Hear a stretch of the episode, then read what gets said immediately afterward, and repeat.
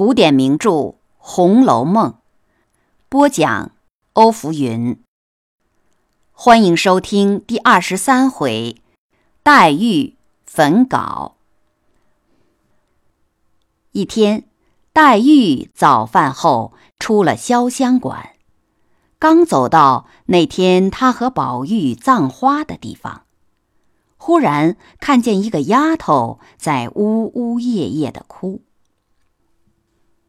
黛玉问：“你是谁？好好的，为什么在这里伤心？”那丫头听了，流着泪说：“我叫傻大姐，我就说错了一句话，我姐姐也不该打我呀。”黛玉笑问：“你说错了什么话了？”那丫头回道：“我就说宝二爷娶宝姑娘的事情。”黛玉听了这话，就如同一个霹雳，心头乱跳。她稍稍定了定神，又问：“宝二爷娶宝姑娘，他为什么打你呢？”傻大姐道：“我们老太太、太太和二奶奶商量了，因为老爷要起身，说就赶着把宝姑娘娶过来。头一宗呢，给宝二爷冲冲喜；第二宗呢……”说到这里，又瞅着黛玉笑了。黛玉已经听呆了，心里甜苦酸咸，竟说不上什么味儿来。那身子竟有千斤重似的，两只脚却像踩着棉花一样，早已经软了。黛玉只得一步一步的、慢慢的挪着，口中喃喃地说。我问问宝玉去。走到贾母门口，心里似乎觉得明白。回头看见紫娟搀着自己，便问：“你来做什么？”紫娟陪笑说：“我去取帕子，回来看见姑娘在桥这边呢，就赶过来了。”那黛玉此时身子不像先前那么重了，也不用紫娟打帘子，自己掀起帘子进来。袭人听见帘子响，出来见是黛玉，连忙让座。黛玉笑道：“宝二爷在家吗？”说着走进房来。看见宝玉在那里坐着，只瞅着他嘻嘻傻笑。黛玉自己坐下，也瞅着宝玉笑。两个人也不问好，也不说话，也无推让，只管对着脸傻笑。忽然听见黛玉说：“宝玉，你为什么病了？”宝玉笑道：“，我为林妹妹病了。”袭人、紫娟两个吓得面目改色，忙用言语来岔开。宝玉、黛玉两个却又不答，仍旧傻笑。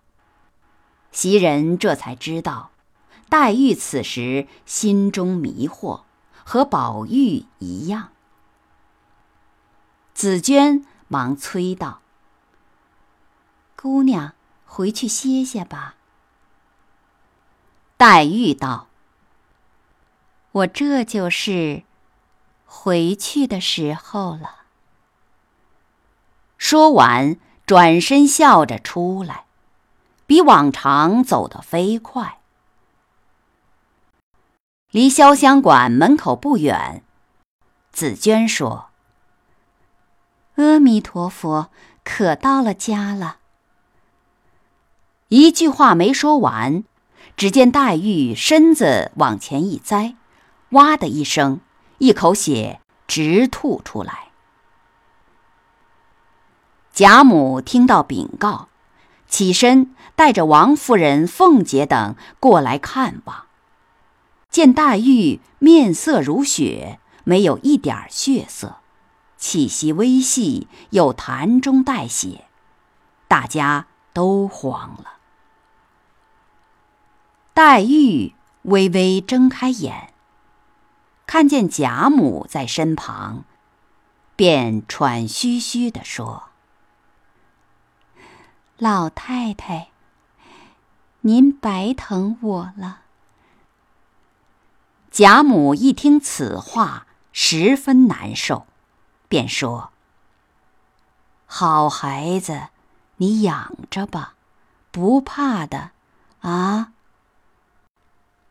黛玉微微一笑，把眼又闭上了。贾母见黛玉神色不好，出来告诉凤姐。唉，我看这孩子的病，不是我咒他，只怕难好啊。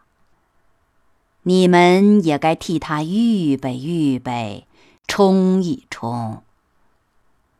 他和宝玉从小在一起，好些是自然的。如今大了。也该男女有别，才是做女儿的本分。林丫头，如果不是这个心病呢，我凭着花多少钱都使得。如果是这个心病，不但治不好，我也没心肠了。黛玉虽然服药，病却一天重于一天。紫娟看去只有一息奄奄，唯有守着流泪。天天三四趟去回贾母，鸳鸯揣摩贾母这几天的心思都在宝玉、宝钗身上，所以也不大去回了。黛玉睁开眼，只有紫娟一人。她自料活不长久了，就挣扎着对紫娟说：“妹妹，你是我最知心的。这几年，我拿你当做我的亲妹妹。”说到这里，气又接不上来。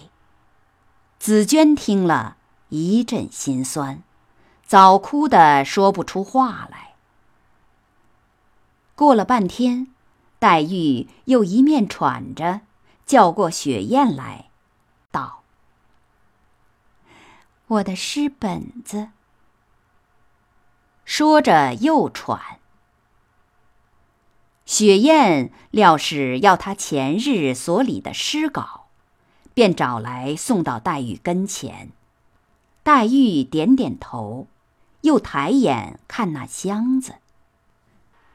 雪雁不解，黛玉气得两眼直瞪，又咳出血来。紫娟忙用帕子给她拭嘴，黛玉便拿那帕子指着箱子，又喘成一处，闭了眼。紫娟料是要帕子，便叫雪雁开箱。黛玉使劲儿说道：“有字的。”紫娟这才明白是要那题诗的旧帕子，便拿出来递给黛玉。黛玉接到手里，也不瞧，挣扎着伸手，狠命的撕那帕子。却是只有打颤的份儿，哪里撕得动，便叫点灯，又命拢上火盆儿。雪雁忙把火盆生好，黛玉使劲儿欠起身子，将刚才的帕子拿在手里，瞅着那火，点点头，往上一撂，那帕子立刻烧着了。黛玉又把诗稿撂在火上，然后把眼一闭，身子倒了下去。感谢你收听红楼梦第二十三回黛玉焚稿。欢迎继续收听第二十四回含恨离世。